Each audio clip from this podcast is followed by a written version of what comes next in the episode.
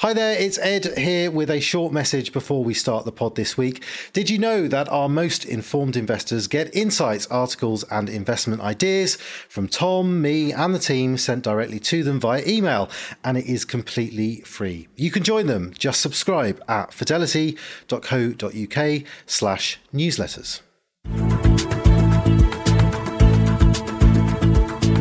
Hello and welcome to the Personal Investor Podcast. I'm Ed Monk. Today on the show, to welcome in a new year, we'll be giving you eight ways to fix your finances, not just for 2024, but forever, we hope. From clearing debt to making wills and saving too, there's bound to be something you can do today to lock in financial benefits for the future. If you enjoy the show, please rate us, share us, or leave a comment wherever you get your podcasts. It's the start of a new year, and many of us will have a list of changes we want to make to improve our lives a little bit in 2024. But let's face it, most of them will go the way of all New Year resolutions and will likely be forgotten by the time we get to February. But here on the Personal Investor Podcast, we wanted to give you some actions that you can take now and take just once that will help your finances not just for 2024 but forever. And to help me do that, I'm joined by Andrew Oxlade, a director and my colleague here at Fidelity. Andrew, welcome along. Hi, Ed.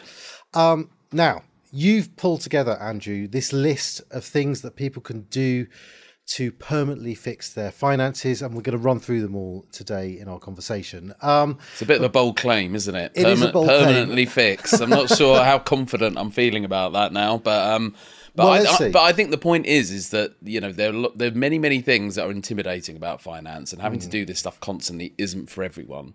And the whole point of trying to devise a plan like this, it gives a kind of very loose framework to be able to do it once and then hold everything together. It's not it's not really permanent permanent because you always want to be monitoring this stuff, but this is as permanent as you can get it. Yeah, and in the context of New Year's resolutions, you know, this is not like going to the gym or going on a diet where you're going to have to have lots of ongoing sacrifice and commitment. You can just do these things once, and as you say, maybe not sorted forever, but sorted for the foreseeable and they're just important steps and building blocks, right? Exactly. It's exactly. a broad coverage. It, it, covers all of the major things, and then you can do lots beyond that if you really want to be a hobbyist with this stuff. In, indeed, and our normal audience, the listeners to this podcast, are investors, self-investors, but this list will cover a whole range of stuff, right? Things that maybe not they, you know, things they might not have thought about in different areas of their financial lives, right? Exactly, exactly. Okay, so we'll we'll go through each of these financial fixes. There's eight of them in total, and at a headline level, we have number one, make a will. Number two, lasting power of attorney.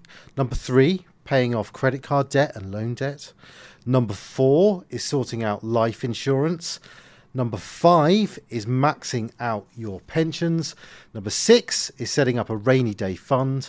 Number seven is sorting out your long term savings. And finally, number eight is taking financial advice. So that's the very quick list, Ed. That is my kind of eight steps. Um, but there's so many. There's there's lots of juicy detail that we need to uh, to go into to explain each of those and the caveats around how you do it. But yes, that's it in a nutshell. Okay, well let's get into each of those points. In fact, the first two we're going to take together because they're kind of related. Um, one of them is to make a will. It's number one, and number two, a lasting power of attorney.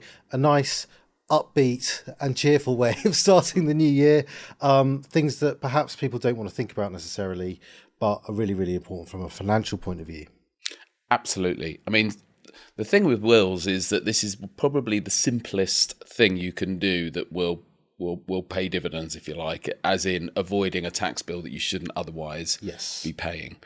There's some very high profile examples of this where celebrities have died um, intestate where they have basically don't have a will. Rik Mayall was one example. Um, quite a few years ago now, mm. but but a very high profile one. So then his his estate, 1.2 million, was then subject to inheritance tax um, that he wouldn't otherwise had to pay. This is a very simple thing you can do. It's going to cost you a few hundred quid. You know, you can you can uh, uh, find a solicitor to help you do this, um, and it's job done. And then you do need to monitor it, ideally every kind of three to five years, or really it's more about monitoring it when circumstances change, divorce, etc. Yeah, and obviously uh, everyone's going to be different here. You know, the the law will have a sort of default for where for where your money, your wealth will go uh, when you die. But if you want it to be any different at all from that, then you're going to have to specify and you really you're saving it's not you really you're saving time it's mm. your loved ones after you've gone during a difficult time it will be very very useful to have this stuff sorted and the admin side of this sorted so as you say you don't have some sort of minefield of of you know an intestate situation Exactly, exactly. Exactly. And lasting power of attorney related. This is to do with giving some loved ones power over your finances if you're no longer in a position to have it yourself, right? And this is one where I think, you know, people tend to think about this too late. You know, they tend to yeah. get to this when the need is there. Um, so that will be when, you know, when your parents or or other family members are sort of reaching illness and unable to to, to, to deal with their own finances and their own health decisions, because mm-hmm. there's two parts to this. Um, and and and then by then it's very difficult to try and do that. Whereas you can do it years in advance. I mean, to be honest, it's something I'm I've been looking at for myself. Um, you know, I've got a family and I don't want them to have that difficulty of working that out. These things only get invoked when they're actually needed. And yeah. there's safeguards around that. There's some new legislation. Um, so, so in my mind, there's no reason not to do this. This mm-hmm. is something that's similarly with the wills. You know, a very difficult time is going to make things a lot easier. Yeah, I mean, I've got some some personal family sort of um, experience of this. My mother, her mother, in fact, my grandmother, um, became very old and was unable to make these kind of decisions. And but their relationship really was that they didn't really talk about money. They found it very difficult, mm. and it was a nightmare. And my mum going through that with her mother, we have now got all that st- stuff in place because she saw what a pain it was, yeah, and how difficult it was to kind of make those decisions. And it just it it does make everybody's life a lot easier. I mean, I think if you're doing it at that younger age as well, if you do it at the younger age, then you're you're sort of setting that example and removing the stigma of it, really. Yeah. Do you know what I mean? So I think that helps in those family conversations. So to do this, it's basically it costs eighty two pounds per. Um, for each one, so you do one for finance and one for health. It's really mm-hmm. a case of just registering it with the um, on the government website, and you can, you know, it, as always with these things, if in doubt, get legal advice. A solicitor can help with it if you need that. Indeed, indeed. Okay, well, let's move on. So they were number one and two.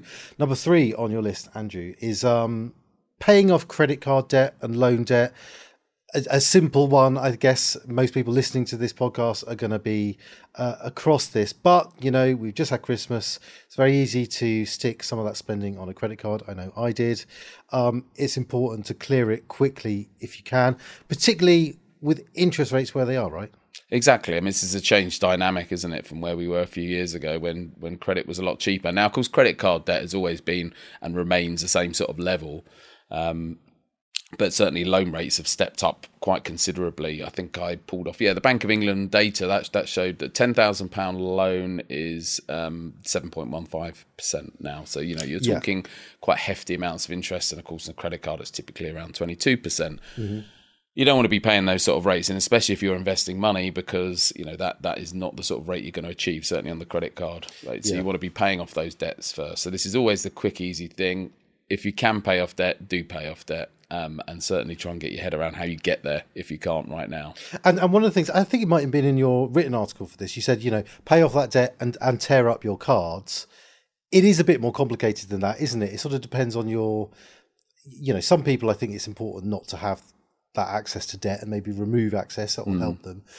But there can be sensible spending on credit cards. You get extra protections, don't you, when you spend on a credit card? Sometimes you need some kind of credit history to prove that you can pay off debt. There's kind of a smart way of using credit cards, especially with things like um, the thing I had in my mind was all the rewards, the Avios, that kind of stuff that people can sometimes work to their advantage, right? Yeah, but I was very much playing for bold dramatic effect. you know me. I wanted to be able to say, "That's it, just rip them up." Throw them in the no, bin. I mean, there is yeah. there is validity in everything you say there. I mean, in terms of the protections, I think that's lessened in terms of comparison because a lot of debit cards have the same protections now.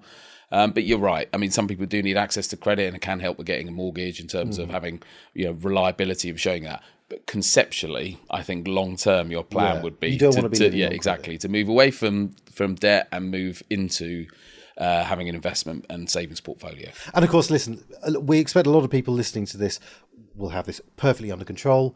But this is a really good message for for kids, for family, friends, whatever. Um, you know that is a, a fundamental of, of, your finances get debt cleared so we shall move on number four on your list is sorting life insurance um, i guess you could extend this out to other kinds of sort of health related insurance maybe but um, you, you know work out your need for insurance right? Because uh, a bit like a will um, this is going to be for what comes when you're not around. It's not necessarily for your benefit but for your loved ones. It is important to think about what you need in terms of life cover to give you that peace of mind, right? Exactly. And as you say, there's lots of other things you could look at around terms of protection. Mm-hmm. This is the basic one. This is the most important in terms of especially if you've got dependents, especially if you've got a mortgage and you need that to be able to cleared. I mean, there's a lot of kind of misunderstanding over the years around the fact that you you'd have to have life cover with the mortgage. That's not true, but but but it's a very good idea to have it. Yeah, yeah, exactly. There's loads of there's sort of slightly overlapping and comparable insurance, isn't it? Life cover, mortgage protection insurance, critical illness cover, income protection. They're all of a piece. They're all to do with what happens if something bad happens to you, you can't work, in the worst scenario, you die. Um, it's worth just sort of ascertaining exactly what you might need. And, and it's almost an existential point with this kind of insurance. It makes those sorts of issues a bit easier to think about. I think a lot of people's anxiety around, you know, mortality and all the rest of it is, you know, what do they leave behind? What happens? What are the consequences of something really bad happening? Um, this is one thing you can actually sort out. It gives you a level of control over it. Um, and it also has some sort of inflation proofing to it, as in if you have term assurance, the payments remain the same. So if you right. you know set it up and you're paying twenty five pounds a month, then it will remain twenty five pounds a month for the whole term yeah. of 20, 25 years. So it's so it's more cost effective the the younger you buy it, effectively. But of course, you're paying it for those years as well. So it's a bit of a swings and roundabouts. But you do have that assurance, if you like, of knowing exactly what the payments are going to be until it ends. Yeah, and and and, and just finally on this point. Um, more and more of us are self employed. Now, lots of people will have covers arranged through their work and their employer as part of the benefits they might get from work. But as people more and more work outside of that framework, they're working for their own, for themselves, it's important to get it sorted out, isn't it? Because, um, yeah, you're not going to have the help of a, you know, an employer's death in service payments or whatever. Absolutely, yeah. So if you're working, step one, checking your benefits to see what you've got before you start taking yes. additional cover. And step two, um, if you're if you're not in work, then then yes, you've got to consider that. Indeed, indeed. Okay, well, five uh, on the list is a, a, really important one. I think uh, very relevant to us on the podcast. It is maximising your pensions. Um, that can happen in various ways. What do people need to know? Well, step one is most employers will match contributions or, or make some contribution against yours. So it's an absolute no-brainer. We call it free money, if you like. Yeah. If you're not if you're not making a company pension contribution, then yeah, you could effectively be losing money. You know, that's money that you could get for nothing. Um, and then you know, the, the, it's going to be the most tax effective way you can you can invest money anyway. Mm. So so so so not only is your employer matching it, but the money you're putting in there gets tax relief, so it's getting immediately boosted. Um, and then of course, if you want to get um, you know go another level beyond that, you could consider a, a self-invested personal pension known as a SIPP. Um, where you'll have more control and, and, you'll have to make more of the decisions around you know, managing that money. Yeah. Um, um, but you can, yeah, I mean, basically, pensions are the uh, the the absolute kind of uh, most important bedrock of your long term financial planning. Yeah, indeed, indeed, and and we've talked about maximising your the help that's on offer. As you say, an employer will normally match some um, contributions up to a certain level, but if you've already done that, you know, don't stop there, frankly, because you know if anyone's gone away to look at um, the sorts of savings they're going to need in retirement to give them the, the income that they want and that they expect, they're likely to be way above the minimum, even of what a, a pension scheme provides, even if you max that out, you probably are going to have to contribute on top of that. That's certainly true if you've had gaps in your saving, if you've delayed starting pension saving for a long time, you're going to have to go above and beyond the sort of seven, eight, nine, ten percent that you might get through company work. And as you say, SIPPs are a great way to do that because you can just set it up and escalate it over time. It doesn't need to be straight away, boom, 20% of your salary in a pension. You can get there gradually, right? Absolutely. I mean, and the only way really to work out what amount you need is to, well, hey, read our wonderful articles on the website that talk exactly about that and what's the kind of comfortable amount you'll need when you retire and then working out exactly how to get there. And there's lots yeah. of calculators we got online as well that would do mm-hmm. do that as well. It's at fidelity.co.uk and in, and listen this this is a this is an ongoing thing. Obviously you're going to have to continue to contribute contribute to a pension.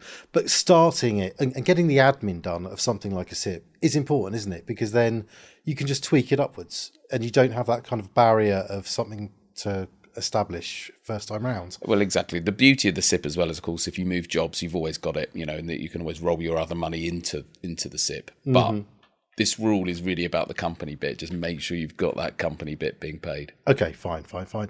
Let's move on to number six on the list, which is it's setting up a rainy day fund, and I think you're referring here to cash basically. Mm. Um, look, a lot of listeners are going to have cash savings on hand, but it is always worth reassessing if you've got enough, or as we'll come on to, whether you've got too much. Um, especially again, as rates on cash uh, are paying much more than they have historically. Yeah.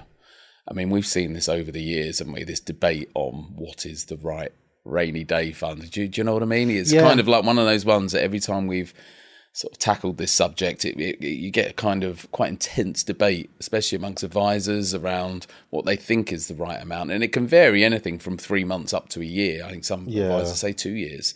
Mm-hmm. Um, but most commonly, you're probably looking at around six months. I think is a sort of sensible amount to keep it's interesting you say that on the on the podcast just before Christmas. We had Claer Barrett. She's from the FT and ITV mm. and all, all sorts of other places, uh, and she was saying it doesn't need to be anything like six months. You know, mm. it can be just a few weeks or a few, or a month or two. You know, of income, and just enough basically to say that you know if you suddenly lose your income, something bad happens, you've got something. Um, but then beyond that, you can maybe look at other things, investments or whatever it is. But it's very personal, isn't it? And I think it's down to your situation. It's down to how risk averse you are and how mm-hmm. much you worry.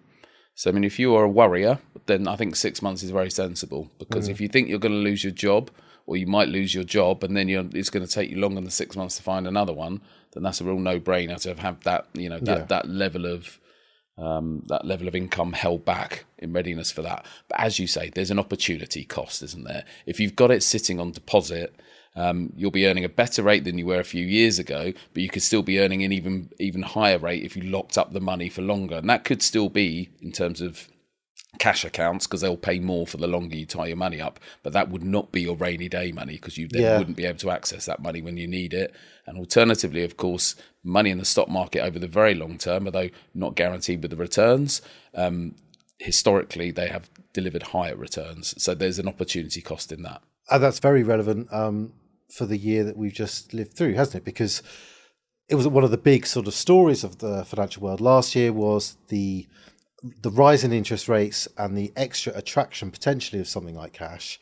Um, and as we speak, you know, cash accounts are paying maybe slightly above inflation, which is a, a rare thing. Mm. Um, but compare that to where the stock market has gone in the past year, and, and you have to suspect that many of the people moving out of cash or you know diverting money that would have been intended for investments, they probably lost outright because of the of what the stock market has done 20, 25% in terms of US shares in the past year.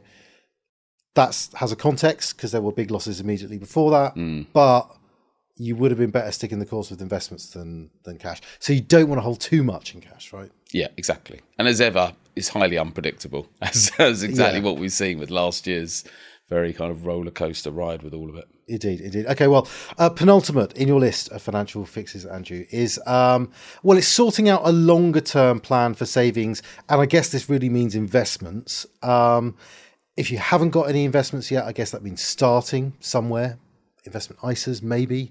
Um, but even if you have got investments already, it's really worth just taking stock of them, isn't it? Are you invested in the right things? Are those things going to fit your plans? Do you need to tweak at all? Yeah, well, I mean, let, to put it another way, if you're taking the last point and this point together, it's a case of save what you can into a pension, make sure you've optimized that that employer contribution, then you look at ISAs. Um, and other forms of long-term saving. Yeah. Um, I mean, the, there's a long and there's a long debate that goes on around the best ways to do this, but to to to go and invest in a fund firstly diversifies some of the risk because it's spread across a number of investments.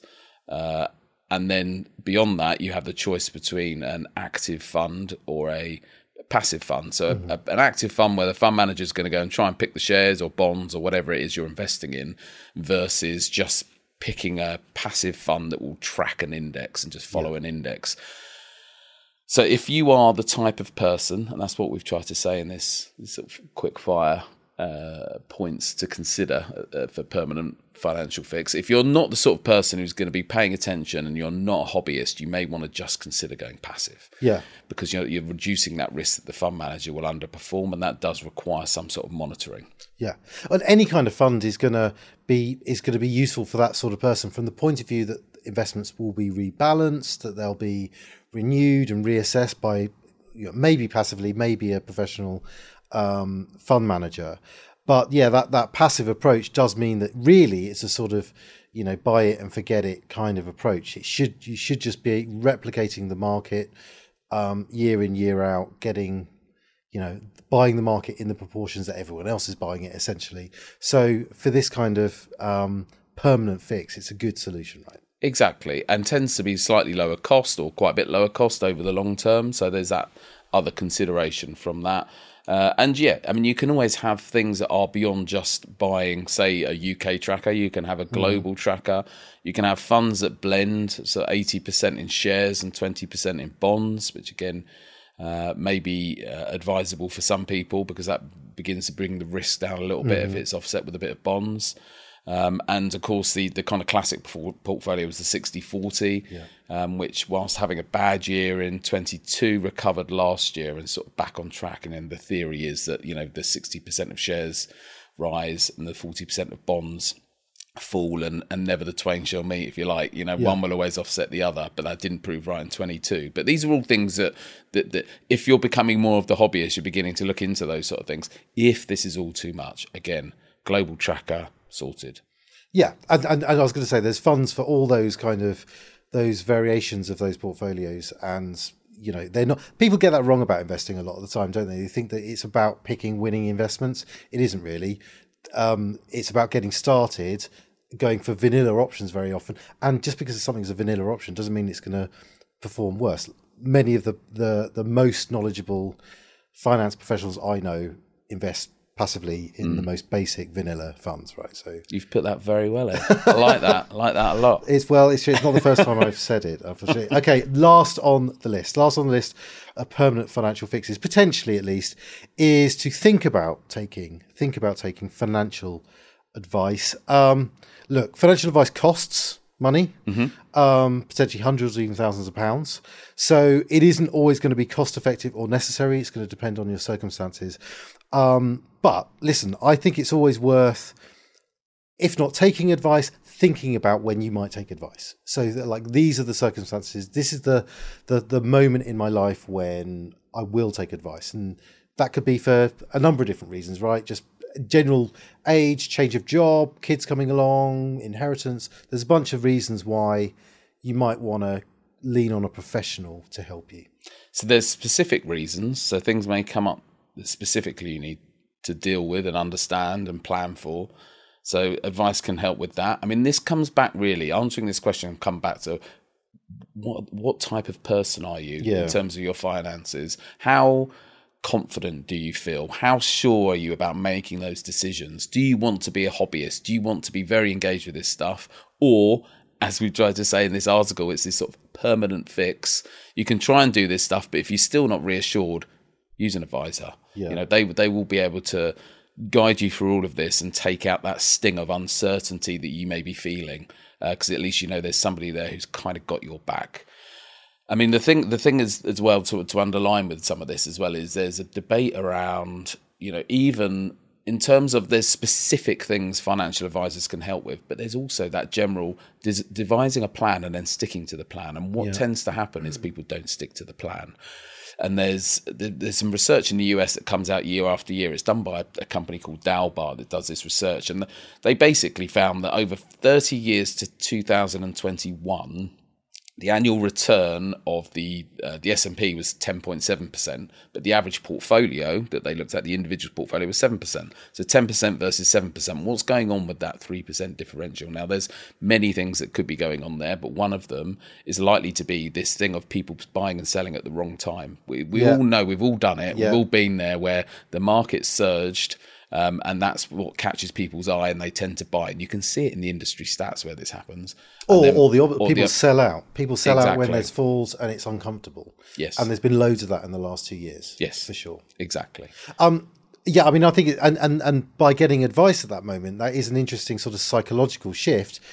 You're doing what teacher tells you. Basically, you're you're you know you're just saying if if you've got a professional to say, look, stay invested, keep to the plan you're just more likely to do it. I think I think that that's that can be a really important thing. It'd be worth the the money potentially to have that help. Um, what something I really wanted to say on financial advice was was you know when you get it, lots of people will seek out financial advice, advice near or at retirement. I think there's another period about 10 years before that, or even 15 years before that, that can be really, really timely when it comes to financial advice because you can then cast forward. What is the the real income i'm headed for? You can you can have a guess based on what you're saving even if, even if you have a good understanding. But have an advisor go through and tell you exactly the kind of income that you're headed for.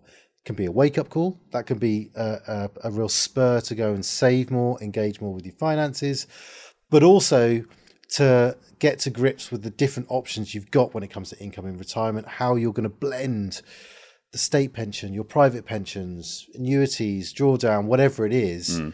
and have those clear in your mind so that you can work to a plan in those last really valuable 10, 15 years of work to get yourself set up for retirement. I think that's an important point in in the people's kind of savings journey. It's a very good point, and and you can kind of see that that it is that kind of almost coaching that they give you as well. Of so yeah. you're building your understanding of how all that's going to work because it is complex, but you know that they're doing that for you and understanding all that. But it does help you in this whole kind of point around being very focused on how you're going to reach your goals. Mm-hmm.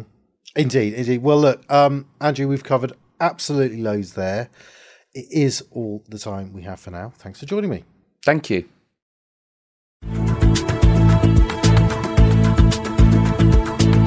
Please note that the value of investments and the income from them can go down as well as up, so you may get back less than you invest. Investors should note that the views expressed may no longer be current and may have already been acted upon. This information is not a personal recommendation for any particular investment. If you are unsure about the suitability of an investment, you should speak to one of Fidelity's advisors or an authorised financial advisor of your choice. Overseas investments will be affected by movements in currency exchange rates, and investments in emerging markets can be more volatile than other more developed markets. Reference to the specific securities should not be construed as a recommendation to buy or sell these securities and is included for the purposes of illustration only. Tax treatment depends on individual circumstances, and all tax rules may change in the future. Withdrawals from a pension product may not be possible until you reach age 55, 57 from 2028. This podcast may not be reproduced or circulated without prior permission. No statements or representations made in this podcast are legally binding on Fidelity or the recipient.